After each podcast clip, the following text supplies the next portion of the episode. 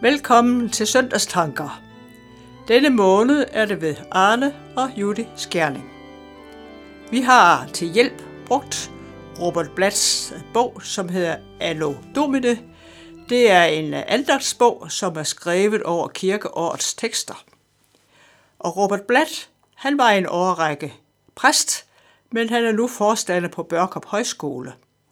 Og efter han havde sagt farvel til sin præstegerning, så kom han til at savne at skulle reflektere over den kommende søndags tekster. Derfor begyndte han hver morgen at holde sin andagt over kirkeårets tekster, og undervejs nedskrev han sine refleksioner. Og det blev så til en andagtsbog, Anno Domini. Det betyder Herrens år. At være kristen betyder nemlig at tilhøre Gud hele året. Og kirkeårets tekster er nærmest designet til at fylde os med Guds ord i hele dens fylde. Derfor kan kirkeåret hjælpe os til at leve det kristne liv og være kristne. Evangelieteksten til den 16. søndag efter Trinitatis, det er Lukas evangeliet 7, vers 11-17. Men inden vi læser teksten, vil vi lytte til "Stad op, min sjæl" i morgengry, og det er med, nu skal jeg lige se, universitetskoret Lille Muko.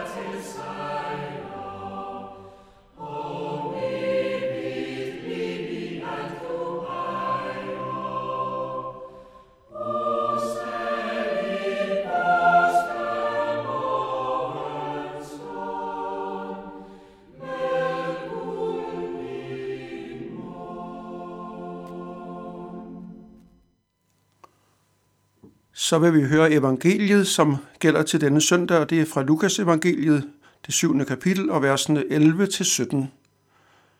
Derefter gik Jesus til en by, som hedder Nain, og hans disciple og en stor skare gik sammen med ham.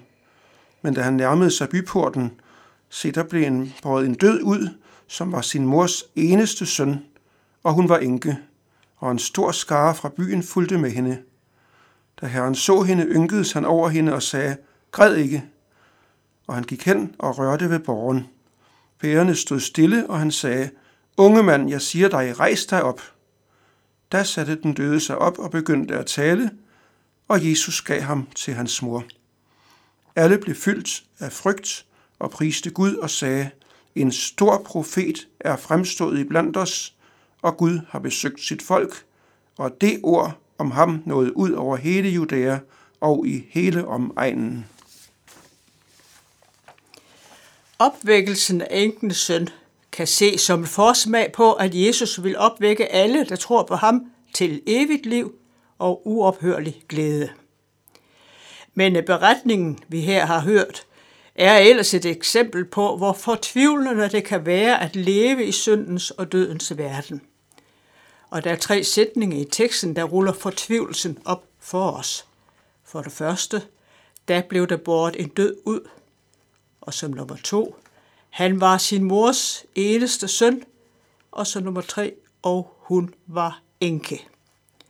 For denne kvinde og mor var søndens død dobbelt tragisk, fordi hun også havde mistet sin mand.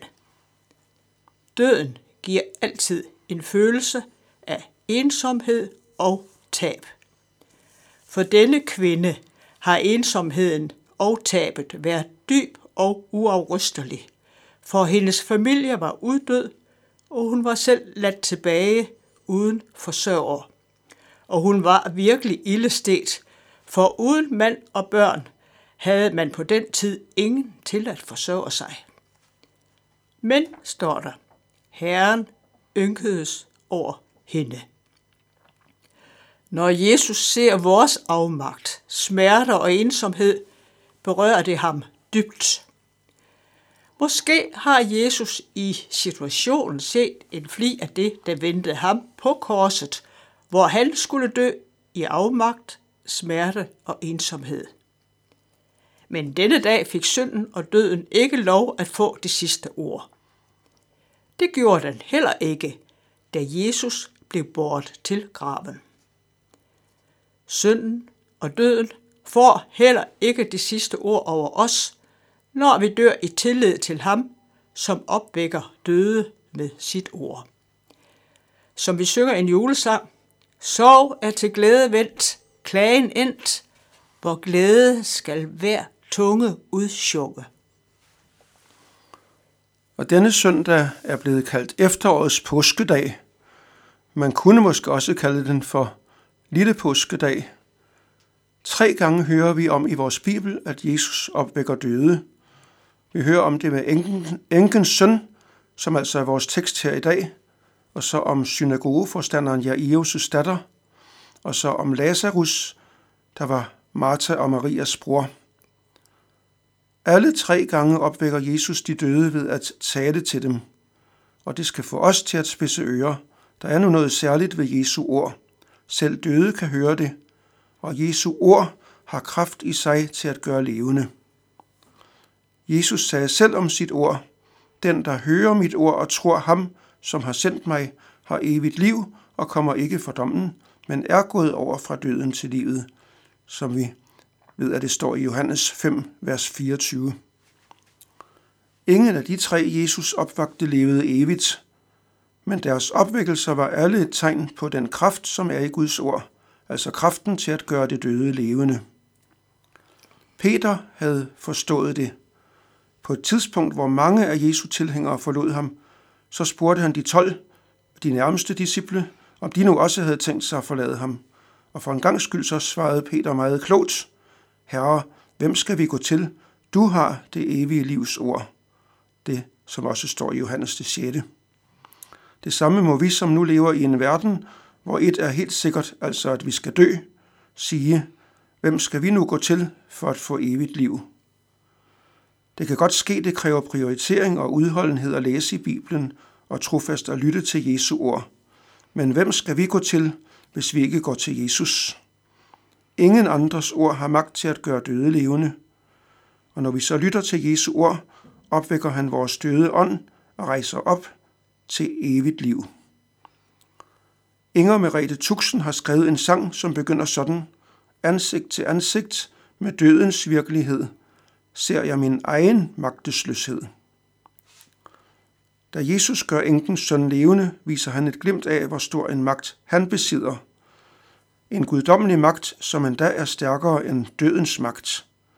Som Paulus har sagt over i 1. Korinther 15:55, død, hvor er din sejr? Død, hvor er din brød?